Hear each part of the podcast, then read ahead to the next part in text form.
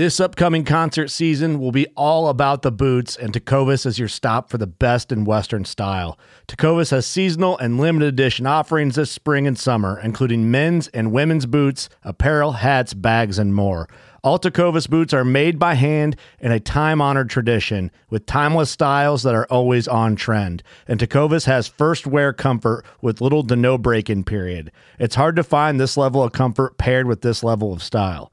Stop by your local Tecova store, have a complimentary drink or two, that's WCB style, and shop new styles. The smell of fresh leather and friendly staff are at your service. Many stores even have leather custom branding to make your boots truly personalized. And with regular live music and events, there's no in store experience like it.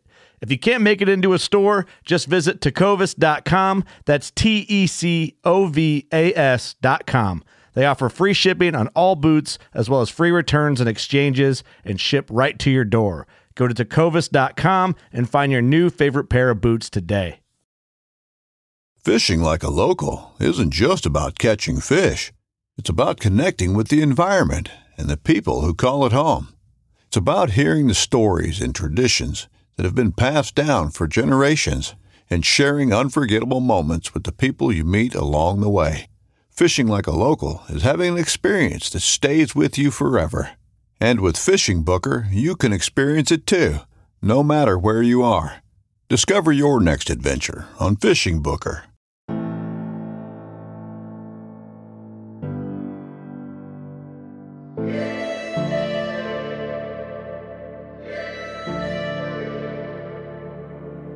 What's up, y'all? Want to welcome you back to the HuntStand Podcast, Season 2, and this is your host, Will Cooper.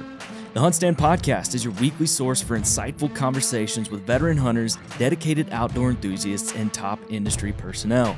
I'm going to have guests on here who are true experts in their field, diving into the captivating world of our industry and the great outdoors. With each episode, you, the listener, will receive invaluable knowledge, tips, and guidance on how to enhance your skills in the wild and in life. Tune in to be entertained, informed, and driven to reach new heights. The HuntStand podcast is brought to you by Yamaha and its full line of class defining, adventure seeking motorcycles, ATVs, and side by side vehicles. The HuntStand podcast is also brought to you by Springfield Armory and their lineup of Model 2020 Waypoint rifles. And finally, the HuntStand podcast is brought to you by Stealth Cam. It's never been easier to go wireless with the Command Pro app. Capture high quality photos and videos of all the action wherever you hunt with Stealth Cam's advanced cameras and data plans tailored to your needs. So make sure you check out their website today, stealthcam.com. HuntStand Podcast Season 2, buckle up. It's going to be a good ride. Let's go. All right, brother, you ready to get this thing rolling? Yeah, let's do it, man. All right, dude. Well, man, how you doing today? Welcome to the podcast. I'm good, man. Appreciate you having me on. yeah, dude, absolutely. I've been wanting to do this for a while with you. And uh, specifically, we're going to talk about West Texas, Aoudad. If we go down some rabbit holes with muleys and whatever else, we will, man. But what I like to do to get each of these podcasts started is I like for the guest to kind of give us that 30,000 foot view, call it the 30 foot tree stand view, but just kind of give us, you know, the, the DL a little bit about a little bit about yourself, Casey. Yeah, so I'm a Central Texas native, grew up just north of Austin. Um, but I've been, I started guiding when I was in high school, uh, roughly when I was 16, could drive, you know, Yeah. got in the truck and started guiding out in Southwest Texas during the summers. Um, from I was guiding kind of part time throughout high school into college, working at an archery shop in Austin. Uh, worked at that archery shop for seven years, loved the opportunity, um, but I didn't get to be as as you know and a lot of people know in the outdoor Mhm. industry you don't get to really hunt as much as you'd like when you're in the outdoor industry so i basically put in my two weeks um, and started guiding full time about five and a half years ago uh, with uh, a company called West Texas Hunt Organization and a couple other outfitters occasionally. Um, Mhm. We specialize in just West Texas hunting, the high desert, the Trans Pecos. Um, do a lot of aoudad hunts, but mule deer, whitetail, free range axis, some other free range exotics on the side, and that's what uh, that's what I've been doing the last coming up on five and a half years or so. I, I lose track of time, but uh, but year round and yeah, keeps you busy. Dude, you've been kicking ass at it, man. Just following you and working with you and keeping in touch with you since we became friends, man. It's pretty insane just seeing the amount of animals you kill throughout the year. Yeah, yeah, it's uh it makes time go by quick. I mean, but uh, but I love it. Like especially the mountain terrain, you know, in West Texas. Uh, I don't, I don't know. The harder the hunt, the more fun, in my opinion. And and uh, yeah, I mean, it's still like it can be a job at times. Yeah, it, you know, it's stressful. There's a lot of pressure behind it, but at the end of the day, you know, you really can't complain that much when you're hunting sheep.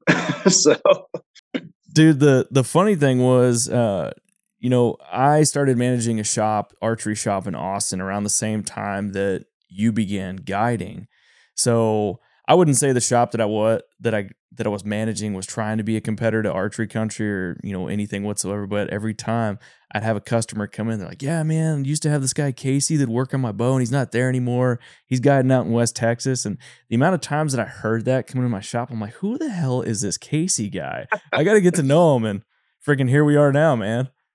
Yeah, I know. It's a small world. I mean, I love that shop. The guys at Archery Country are amazing people. It's an amazing shop, and I I'm fortunate to have worked there as long as I did, and with the people I did. It was a it was a great experience, but it was just time for me to move on. And I know mm-hmm. that that connection that we have between that's pretty pretty crazy. It's a small world, dude. It it's insane. Just like even you know, as I've kind of gone through the outdoor industry now, it's just like connections that have made and you know people know people and how things happen it's like god this industry is so small dude it doesn't matter whether yeah. you're a guide and outfitter or you're at the executive level of a billion dollar company it's it's crazy yep yeah, it's a small world. so let, us talk about West Texas, man. Let's talk about, you know, the aoudad, mule deer. Let's go down some rabbit holes with that. But what, in your opinion, makes West Texas hunting so unique and what draws people to it? What draws people to it, you think? You know, the uniqueness of it, I mean, terrain aside, landscape, landscape, you know, aside, um, is I guess just the the well, number one would be just the exotics that are out there, the free range exotics that were introduced, you know, Barbary sheep, aoudad being one of the main ones that I guide for from September through the end of March into early, you know, mid-April, almost seven months out of the year. Um, I'll I'll guide mainly aoudad hunts, and those animals, you know, originally from North Africa. You can, you know, background on them. They were introduced back in the fifties. Yeah, and those, you know, thrive in West Texas. Um, of course, there's the desert mule deer, which out there is a is a great hunt as well. I mean, you can mule deer hunt and you know all over the U.S., but uh, the desert mule deer out there is definitely a great experience. And then there's other animals that we hunt. You know, there's javelina, of course, for the smaller game, and pigs and other stuff as well. But the aoudad definitely takes up the majority of my time.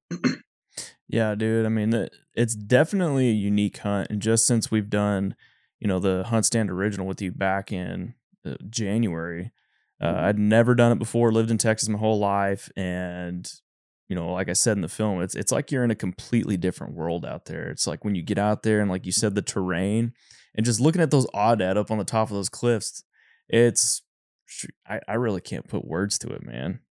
Yeah, it's an incredible area. And I mean, that's just why I'm so drawn to it and why a lot of people come back is that, mm-hmm. I mean, I meet people all the time that grew up in different parts of Texas that have no idea that those mountain ranges exist or that Texas actually has anything like that. And uh, I mean, it's true, rough desert mountain country, as you know, as you can oh, see yeah. in the film that y'all oh, did. Yeah. Uh, it's uh, it's awesome terrain, similar to parts of Arizona or New Mexico or even overseas, um, hunting ibex terrain and and stuff like that, different sheep mm-hmm. species. But uh, yeah, I don't know. It's a it's an addicting area to go to, and it is so diverse. Whether you are hunting where we were near the Chisos mountain range, whether you're in the Glass Mountains, uh, different parts of West Texas from Van Horn, Fort Davis, all over the place, even into Southwest Texas where you can hunt aoudad. Um, it's just every area is very different, and you can kind of see all sorts of different types of terrain. yeah, and it's insane that's a, that that is all just in one state, man. That you can go and see all those diversities in just one state because you don't get that in a whole lot of other parts of the nation. Yeah, it's incredible. I mean, the amount of miles that I drive every fall is stupid. I know. It's like every time I get on Instagram and I see you posting something, it's like you're working on your truck, like shocks went out, or like, God oh, dang, oh, yeah. he's putting yeah, some miles a, on that thing. It's a full-time job even when I'm not hunting. Dude, that's insane, man. Let's talk about Aoudad for a little bit. You know, kind of describe Aoudad to the listeners out there that they may they may have never seen a freaking image of one or video one. So kind of describe to them what these Aoudad are and what makes them so challenging to hunt. So Aoudad Barbary sheep, kind of like what we were talking about, they're from originally from North Africa, um, Barbary Coast, Chad, a couple other areas, um, but they were introduced into a handful of different mountain ranges in West Texas back in the early 50s. They were first brought here and, and brought into zoos, and then those zoos, I guess they had overflow. I don't know the exact story behind it.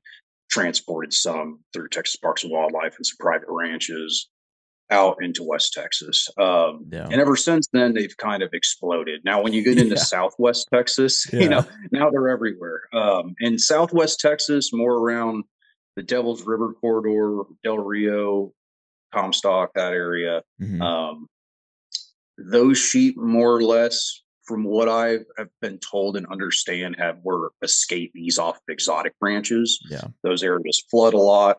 They were introduced in some different exotic ranches back in, I, I think, the early 80s. Don't quote me on that. And now, because of them escaping, they're kind of all over that Southwest Texas area as well.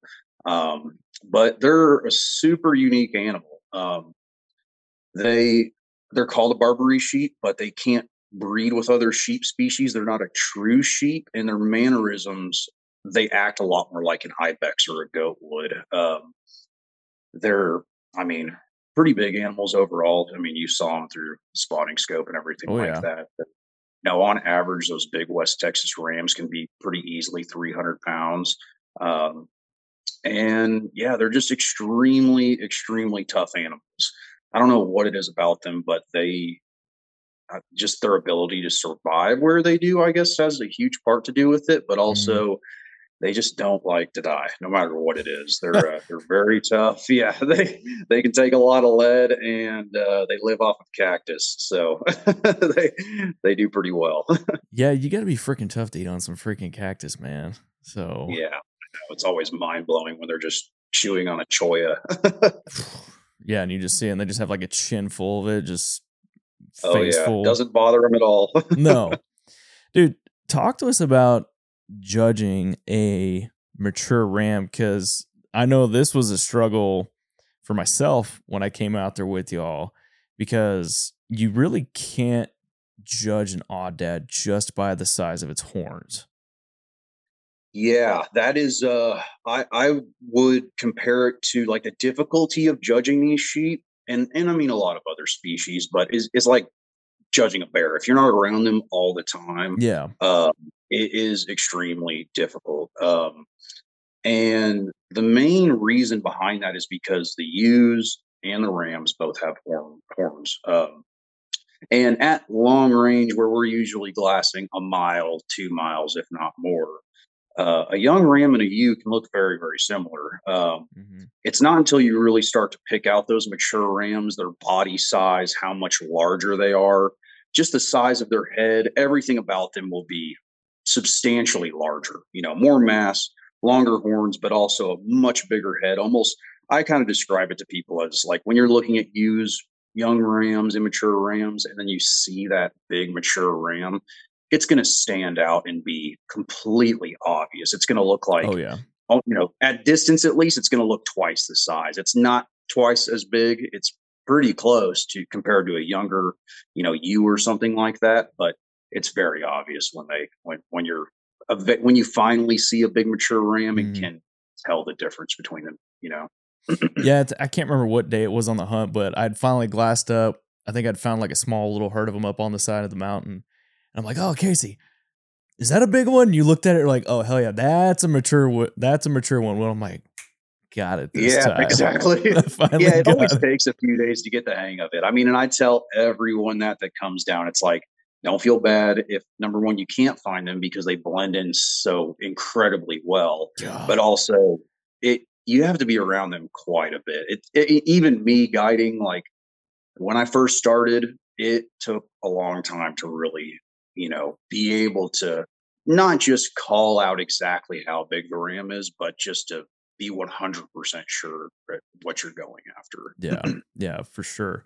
And I know another uh, way that you describe to kind of judge is I can't remember what you call it, but like it's the the hair that's coming off uh, right The off their chaps. ch- yeah the chaps. I kept wanting to say Yep. br- mop or broomstick for whatever reason. Yeah, like it looks like a mop, dude. But yeah, the, Oh, the chaps. Like when I saw that that ram, and you finally verified that that in fact was mature. When I looked at it, you could just see like the chaps, and then they've got like that little um, bristle of hair that comes off their front legs too. yeah, that it kind of comes down to their knee and hangs down. Yeah, part of their chaps, and and that is a big thing with mature sheep is that they will have most of the time, but ninety nine percent of the time, they will have those long sweeping chaps on them. Um, you know, sometimes you can see a younger ram or a ram that's kind of at that age where some people would say he's mature, Mhm. um, but he's not truly like a really old ram. Uh, and they will start to have those longer chaps. So you you do have to be kind of careful at times, but generally those big old mature sheep will have longer chaps on them. Yeah. Let's talk about chasing these boogers, man. Um, I know when you and I first tar- started talking about these a few years ago, I kept telling you, like, man, I want to kill one with my bow. I want to kill one with my bow. And uh, I think that's something that is severely underestimated by a lot of people out there now. It- It's been done, it's done a lot. But let's talk about, you know, kind of what your preferred methods and strategies are to going after some of these aoudad. Yeah, I mean, whether it's with whether you're rifle hunting, which we majority of what we do is rifle hunting. Occasionally, I'll do some bow hunts, and Mhm. and there's another outfit I'm really good friends with that does you know quite a few bow hunts. Yep. Um, that's what they specialize in. But the terrain specifically that that I hunt, the outfit I work with hunts, it's not very conducive to bow hunting. You could say, um, at least now we do have a few ranches that are, but in general, it can be very very tough. Yeah. I mean, what you're fighting against with them is well, number one is of course just locating a mature ram. That's half of the battle because their eyesight is incredible.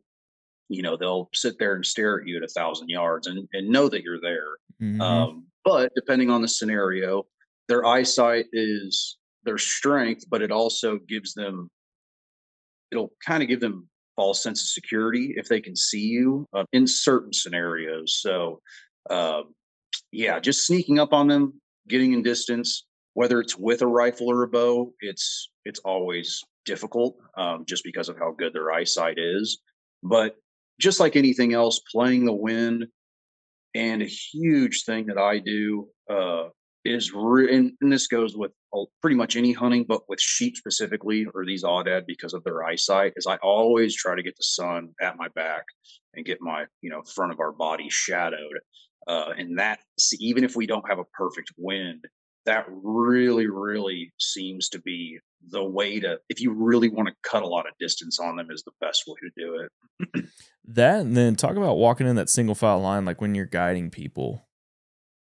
Yeah, and I guess, you know, it's funny because I have to explain this to a lot of people very often. And I, the first ranch I ever guided on in high school, uh, we did mainly safari style hunting. The ranch manager had hunted, he had worked a lot over in Africa. So it was kind of Yeah. something that I learned pretty early on uh, that I kind of took for granted. But yeah, with any animal in general, but especially when they have as good of eyesight as an aoudad, uh, you want to when you're stalking in on that animal and you're closing the distance, Mhm. especially if you don't have a lot of cover, uh, staying behind one another, single file, kind of tied up to one another, uh, is it is it can be very very beneficial to closing the distance. Just because when that animal looks at you, or maybe he does spot movement and, and sees you off in the distance, if you're single file, you only have one silhouette you know, if you were fanned out and I had a hunter on my right, hunter on my left, and I saw the sheep look over at us and I dropped down, well, the other two guys may have not noticed and they might just keep walking and accidentally blow the animal out. Whereas if they're behind me, close up behind me, that animal's only going to see one silhouette. And if, in me being the guide, the person in front, if I notice those sheep look my direction or notice they might be glancing at me, I'll get down immediately, and the and the hunters will be right behind me and, and do the same. yeah, it's I know that's something I picked up on while you were uh when we were there hunting with you. As you you really talked with uh Josh and the camera guy Logan, like, hey, I know we're filming, but if we want to get it done, we got to stay in that single Yeah. file line. Yeah, and, and you know, I guess it's just because I don't know if it goes back to like just predatory animals being in packs um, or, or what, Yeah. but if you you can get away with a lot more if you've got one person in front and there's just one silhouette there, especially you know myself being a guide. I'm watching them. I know their mannerisms and their body language a lot more than someone that hasn't hunted them. So if I stop, hunker down, and the hunters do the same behind me, it'll you know definitely increase your chances. Yeah, thousand percent. Let's talk to uh, kind of that that person that's interested in wanting to do a hunt like this. What are some key things and considerations to have in their minds if they're wanting to do a hunt like this with you, for say? yeah, I mean, the thing is, is anyone. I, I would say that anyone can do it. Um, there are definitely areas that are more. You have to be a little bit more physically capable, you could say, Mhm. um, and just know your know your limitations and just talk to a reputable outfitter that is going to be real with you on that. Um, because being a desert sheep type hunt, depending on the area you're in, it is going to be rough terrain. You know, there's going to be cactus, loose shale, rock. And on top of that, you're a lot of times having to at least prepare to shoot, possibly out at slightly longer ranges. Um, and a lot of times, you know, we can cut as close as possible, but because of how good their eyesight is, because of how open the terrain can be, whether it's mountains, canyons that we're shooting across, a, you know, across and or shooting up a cliff face, those sheep love extremely rough terrain. They're Yeah, I mean, they're there for a reason. I mean, as you saw. So, preparing to shoot a little bit further, we usually tell people just be prepared to shoot, say, 400 yards confidently, um, maybe a little further if if possible. But ideally, we're always going to get as close as possible. yeah, Uh, and I mean, other than that, is just coming into it with a good attitude. Like you don't have to be a triathlete or you know a, or a CrossFit dude to like come do these sheep hunts. Um, just have a good attitude, have fun. Like I'm not going to leave you in the dust. You know, just take your time, be safe with it when we're on the mountain, enjoy the experience, and you know, just yeah, enjoy the sheep hunt more than anything. It's it's something that anyone can do if they put their mind to it. I want to talk about the the physicality behind it. You know, I think that when you kind of talk about the rough terrain, uh, the deserts that you're going through, I mean, there's some things to keep in mind, like uh, the terrain and how steep it is, elevation changes. Now you're not necessarily having to worry about thinner air like you would chasing after elk in Colorado, but you still have some Yeah. pretty serious elevation changes. Because I mean, those those aoudad that we were looking at up on the cliff, you know, they were scaling down this thing, and y'all were getting all around on them on these ridges and everything. But talk about um, what kind of shape do they need to be in? You know, I think when you talk about it, people are like, "Man, this sounds like I need to get in the kind of shape I need to for an elk hunt." Yeah. I mean, I've had, I've guided guys that were, you know, from, you know, competitive like power lifters to, you know, gym rats to dudes that were 85 years old. Mhm. And really, as long as, you know, of course, being in shape is always going to help. It's going to, you're going to have a better experience either way. Yeah, Um, but as long as you can have decent cardio, uh, you know, fairly decent, I'm not gonna, you know, me personally as the guide, I'm not, I'm gonna always watch the hunter and make sure they're, you know, not overdoing it, pushing themselves too hard. yeah, But there is a fine line where you have to push yourself a lot of times beyond people what they, you know, what you think you're really capable of. Um, and it is. I mean, it's it's not that you necessarily are in you know extremely high elevation, like you said, Colorado, other places where you're hitting ten thousand plus feet and you can't breathe. But some of our properties in areas in West Texas, you you might be hitting that you know seven thousand foot range roughly. Some a lot of places aren't quite that high, mm-hmm. but it can get up there. And so if you're from sea level or a flatlander, um, you're still going to feel it. You know, it's it's not like it's uh, you're you know you're going to feel a little bit of that elevation change. It's going to be a little bit tough to breathe, but after a little acclimation, it's nothing bad. Uh, you'll get used to it pretty quick. And I mean, the biggest thing is just the shale and loose rock, stuff like that. It's uh, it's hunting that desert type terrain. It is a lot different than being, even if you are at ten thousand feet in the mountains of Colorado, you don't have as technical of terrain most of the time unless you're in like go country or whatever. Yeah. So that's a big consideration. yeah, I, I, can remember whenever we were out there and you know, we were back at camp and we could actually still glass and see you guys in the scope when y'all were going after a group. I remember uh when y'all it was an unsuccessful stalk unfortunately, but when I was watching y'all come back through the scope, you could see how red the camera guy's face was behind y'all. he yeah. came from Wisconsin, Minnesota, not in the best of shape. You know, he's fairly good shape, but not the best. Yeah. And I was like, he, he, ah. kept up well. Um, no, they they they both did great, but it is. I mean, the thing is, is like I always tell people, it don't like when we're on a hunt. Do not compare yourself to me. Like, don't feel bad oh, because oh, yeah. I'm literally in those mountains. You know, 25 plus days a month, seven months out of the year and uh, yeah, I mean, like when I go back out on my first hunts in September, for two or three hunts, I'm whooped. I mean, I'm you know trying to get back in shape, and no matter what I do in the gym, um, it it it helps, but it doesn't fully prepare you for that type of terrain. You just have to kind of suck it up and get used to it. oh yeah, well, dude, I can only imagine like after that summer we spent touring, you know, total archery oh, challenge and the amount yeah, of old oh fashions we consumed.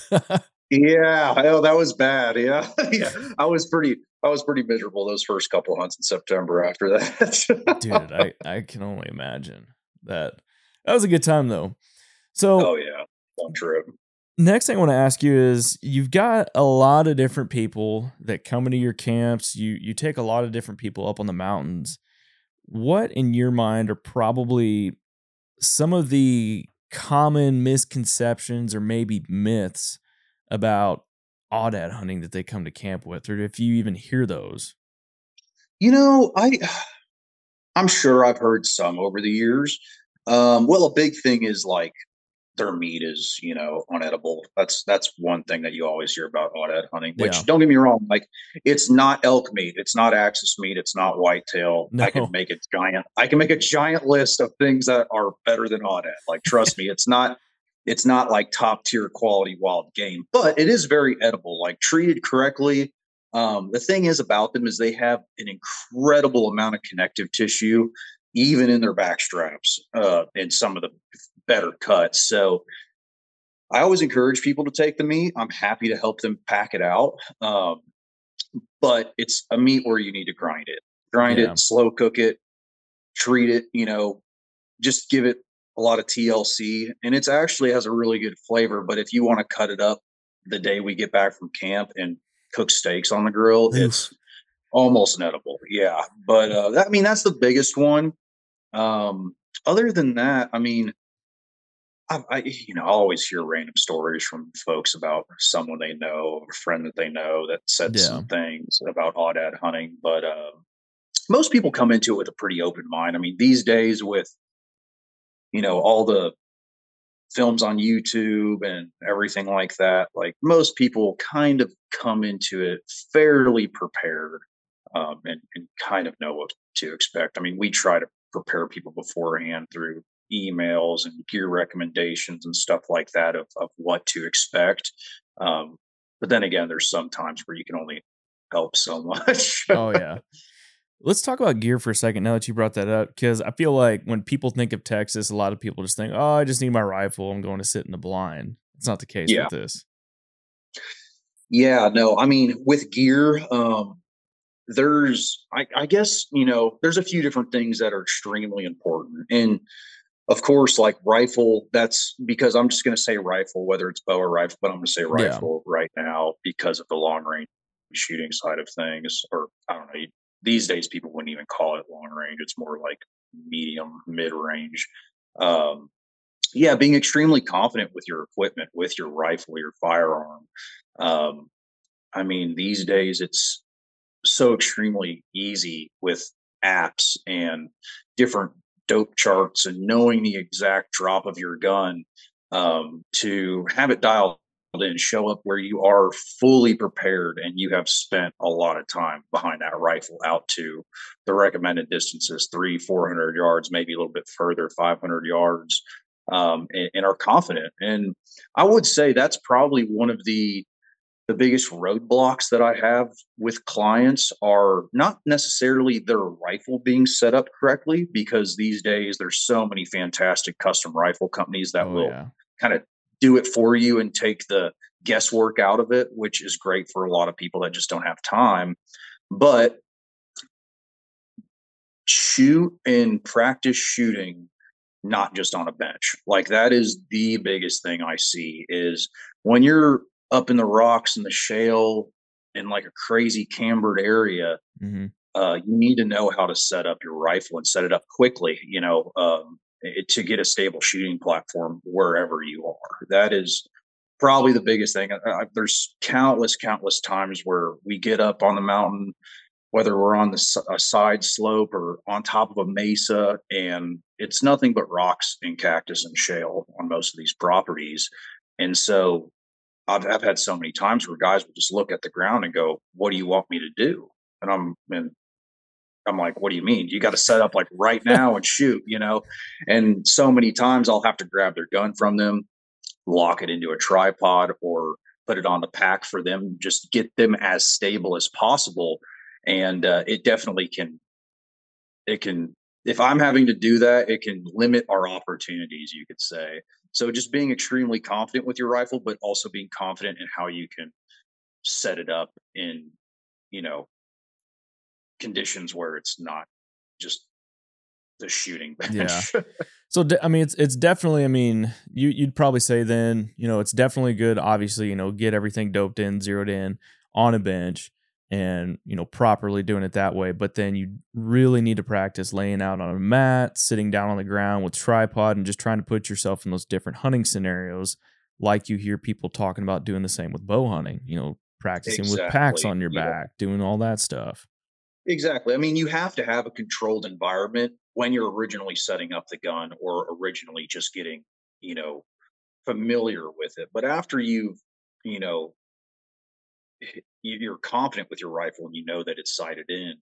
Practicing prone, you know, practicing just quicker shooting setups where there, you, I mean, you could literally be at home just grabbing your rifle off your pack, dropping down on the ground, getting your bipod set up, you know, with no round in the chamber or anything, but just putting a little piece of paper on the wall with a small target and getting on it quickly from like a standing position or same thing with a tripod. I mean, these days, there's so many different great options for getting a tripod attached to your rifle, whether it's like a Bogpod death grips or any of the different Arca style attachments, yeah. um, where you can just, without thinking, you can have it on the ground, have your gun, you know, positioned correctly and and on an animal as fast as possible. Got it. Got it. Yeah, that's definitely something to consider. And you know, like um, that's a big thing to do because, like you said, guys show up and they get put in this situation in the moment. It's almost kind of like they forget what they're doing. Yeah, yeah, it happens. I mean, and it's just part of hunting as well. Yeah, like the adrenaline starts pumping. I mean, I've seen every scenario you could think of. Um, but if you, you know, if you practice, no matter what, it's always it's going to help out in the long run. It's going to you're going to get on that animal quicker. You're probably going to get more opportunities or better opportunities if I'm not having to walk you through the entire thing, which is totally fine. Like I do yeah. it all the time. Um, I'm used to it, but there's plenty of times where I've missed opportunities on big rams because we just couldn't get our stuff together in time as far as getting on the animal because you know someone might not be extremely comfortable with with doing that. it happens, man. So Oh, aside aside from getting comfortable with your rifle and really knowing it, uh, or whatever your weapon is for that matter, what are some other critical pieces of gear that people need to th- their must haves for these types of hunts? Yeah, the biggest ones, I kind of break it down into three. I mean, these days with all the different clothing manufacturers, um, I mean, I work with a great company. They're awesome. Um, but at the end of the day, if you're if you're if you've saved up for this hunt for a long time, you don't have a lot of, you know, extra money to spare. Clothing is not the end all be all. Like it's not the it, you really shouldn't worry about it. If you've got some good you know, I wouldn't wear a cotton shirt out there every day, but if you've got some good clothing, whether it's just like cheaper mountaineering gear or some old camo, you don't need to run out and get like the newest, latest camouflage clothing or, or hunting clothing in general. Yeah. Um, but the, the biggest, th- I guess it's three things. It's your your glass, a backpack, and and boots. I mean, are are really the, the biggest. And as far as boots go, just making sure that you have something that's extremely comfortable for you is, in my opinion, going to be pretty supportive. You don't need to get, you know, the stiffest, most extreme mountaineering boot, um, but something that's going to hold up to the shale and the, the cactus and the sharp terrain. And that's broken in. I don't know if I already said that, but I've had guys plenty of times show up with boots that are not broken in and they get blisters and oh yeah. then miserable after the first day, and that'll ruin a hunt. Um, backpack. I mean, having having a good backpack. Um, as as the guide, most of the time I'm going to be packing people's animals out for them, but having some type of frame pack, in my opinion, is is crucial just because it's going to handle heavier loads better. It's so hot out in the desert. We're packing a ton of water. Yes. It's not like we're, we're normally or very, very rarely actually staying out on the mountain. Usually we're not packing tents or gear like that. We're we're coming down to a base camp or a or a cabin midday, uh, or not midday necessarily, but at the end of the day. And so just a backpack, whether it's 2,000 square inches or cubic inches or a little bit larger than that, um, that can haul some meat, haul your water, haul, haul your your basic necessities, and that's not just going to fall apart out there. Um, and lastly is just glass, binoculars, that sort of thing. Just getting getting the best that you can afford, um, and a tripod is like the biggest thing, which I, I know you you know from being out in that terrain. Um, it's such a glassing intensive hunt Mhm. that if you don't have a tripod to even if you only have binoculars, you could have a pair of four or five hundred dollar binoculars and that's totally fine if that's what your budget allows no problem and if you can attach those to a tripod and get them as stable as possible it's so much better than having a pair of a thousand dollar binoculars and no bi- no tripod to mount them That would Uh, suck. I mean, that's just a huge, huge thing. And then also, if you do have a spotting scope, something like that, it, it does help a lot, but it isn't 100% necessary just because, like me as a guide, the, the guide should always have that stuff. And I always tell people that if you don't have a spotting scope coming into the hunt and you, and it, I don't want people to like, you know, go out of their way and extend a credit line to get one when, when I already have one and, and they can use mine if needed. No, I hear you, man. I will say to all listeners out there too, like don't skimp out on a good tripod too, because as much Yeah. as we're moving around, just like having a good tripod can be the difference in you actually. I mean, I haven't been doing this as long as you, but I felt like if you didn't have a good stable tripod, if you had one that's kind of bouncy almost with just a, you know, if there's a pretty good wind out there, it, it makes it tough.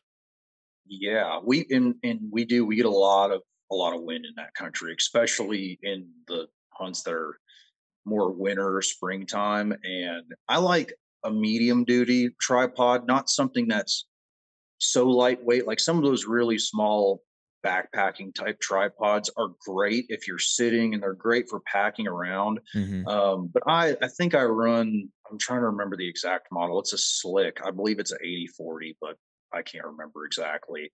and it's a perfect combination of of lightweight, but it's also heavy enough to where if you're in high wind, it's still pretty stable, especially if you hang your backpack off of it. And it's heavy and it's heavy duty enough to where you can shoot off of it if needed.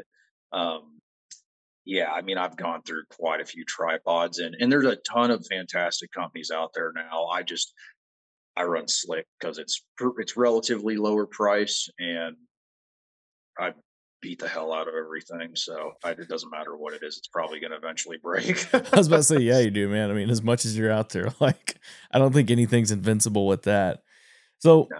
let's talk about glassing and how crucial that is to this hunt because we spend, I mean, I I'll say hours on the glass, yeah, man. Six hours a day, probably at least. Yeah, at yeah. least. I mean, like, talk about. I mean, how.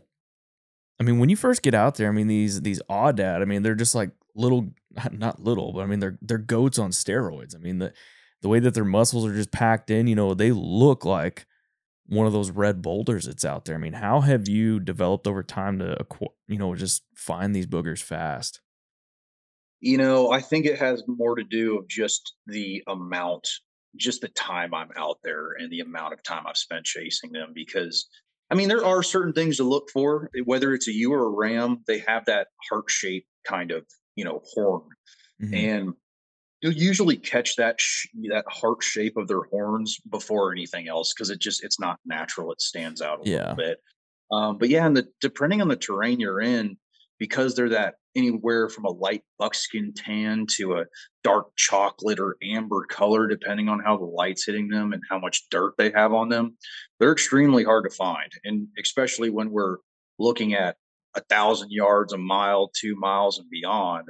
Um, it's it's tough, but having a tripod, having very good clear glass, being able to really spend time picking apart the mountain, mesa, whatever it is, and just catch any slight movement. Because, I mean, in some of those boulder fields and rock slides, you could stare at it for half an hour, pan away, and then pan back and all of a sudden there's 30 sheep there that maybe you couldn't see before because they were in the boulders or maybe you could see them and you just thought that they were boulders. Um, they are they're very very tough to find. Yeah dude they they are. Not only are they tough to find i just couldn't believe how they're able to scale some of these cliffs. I mean we were I remember that morning we got up that morning and we were watching the just their silhouettes at the top of this this mesa. You're looking at the top of the ridge and you're like, oh man, there they are. And you're thinking they're gonna work around this way, or you're thinking they're gonna go that way, or they're gonna go straight back. But this specific group, which y'all actually ended up going after, they just mm-hmm. came straight down that cliff face, man. Yeah, yeah, they're pretty incredible in their hoof design. I mean, it's it's uh it's really cool it's kind of especially on some of the younger sheep as the sheep get really old their hoofs like a lot of other animals they'll get harder and more dried up but they literally will stick to the sides of those cliffs and they have their own little pathways and easier ways that they can get down um, mm-hmm. but yeah they're i mean and that's why i said they're a lot more like a, a goat or an ibex than they are a sheep and yeah. sheep in general are incredible animals and they'll go in some extremely, extremely rugged terrain. But the stuff that aoudad can climb really looks a lot more like ibex country um, than it does sheep country in, in, in a lot of scenarios. Yeah. You know, I know we're starting to get slim on time here. So for the listeners that are out there and they've kind of heard us talking about all the things we have today, what are some other things that we may not have touched on that they should consider or think about before doing a hunt like this? Um, you know, I I guess the biggest thing is kind of like we were talking about before. Uh, before booking a hunt, just know what you're trying to get out of it. Like it's just terrain wise um, and, and what your limitations are. Um, because there are so it's the the places and terrain that you can hunt them in is just so extremely diverse. Yeah. Um, but I mean, really, you don't have to have done any other mountain hunting like this before. Uh, you don't have to have, you know, hunted in Texas before because it's you know it's such it's such a different hunt. Um, but as long as you kind of prepare for it beforehand, you know, like we were talking about, uh, and just come into it, have a good time. Any anyone can really do it. I mean, it's it's not a walk in the park. It's a true mountain style hunt. I mean, it really, really is. It's not like we're going on an exotic ranch and, and driving around in the car and shooting one, which nothing wrong with that. I mean, it, it is what it is. Um, but it is a true sheep hunt. It's a true desert hunt. I love it. Man, last question. What what do you love most about chasing after Aoudad in West Texas? And how long do you think it's going to be, or how old do you think you're going to be till they're going to have to drag you off that mountain? Yeah, I hope I don't die up there, at least not soon. But, uh, but uh, you know, I would say the most, the biggest, like the thing that I love about it the most is uh, I was thinking about this the other day because I've said it before, and someone looked at me and was like, "Man, I've never heard it answered that way." Um, but really, showing people, hunters, um, that they are capable a lot of times beyond what they think uh, or or you know ever thought that they could physically. Um, seeing someone overcome their physical boundaries and and especially with guys that haven't done that type of hunt before or that um, you know physical of a hunt before seeing them you know push through it and really overcome a lot of maybe fears that they had or maybe just being overwhelmed with the terrain and maybe you know any part of the hunt and uh, and succeeding in the end is is definitely why I enjoy it as much as I do. Like I, I love to hunt for myself, but guiding other people is my passion. It's the reason I do it. I mean, I could as long as I have a little bit of meat in the freezer and you know I get to maybe hunt something a year for myself, then I'm more happy taking people out, friends, clients, you know, anyone, uh, I'd rather have you know on a hunt with me behind the gun than myself. so hell yeah, man, hell yeah, dude. Well, dude, before we go, give the listeners kind of a quick plug for yourself, where they can find you on social media, the outfits that you guide for. Uh, let them know. Yeah. So my main, uh, really, my main thing is Instagram. It's West under well, oh shoot, what is it? It's West Texas Sherpa. I can't remember where the underscores are, but it's a West TX Sherpa. Um, the main outfit that I work for is called West Texas Hunt Organization. Um, you can check us out there with the different ranches that we have, all the properties that we offer aoudad hunts on, as well as other uh, free range exotics and uh, native animals to West Texas. And that's westtexashunt.com or West Texas Hunt Org on Instagram. Um, but yeah, feel free to give me a follow, give our pages a follow. And if you ever have any questions, just shoot me a DM and I'll get in touch with you as soon as possible. Hell yeah, man. And I'll drop your handle down in the description below. So, dude, Perfect. appreciate your time today. Yeah, man. Thanks for having me on. It was a good talking to you. Yeah, dude. We'll have to do it again. We'll have to talk mule deer next time. Heck yeah, man.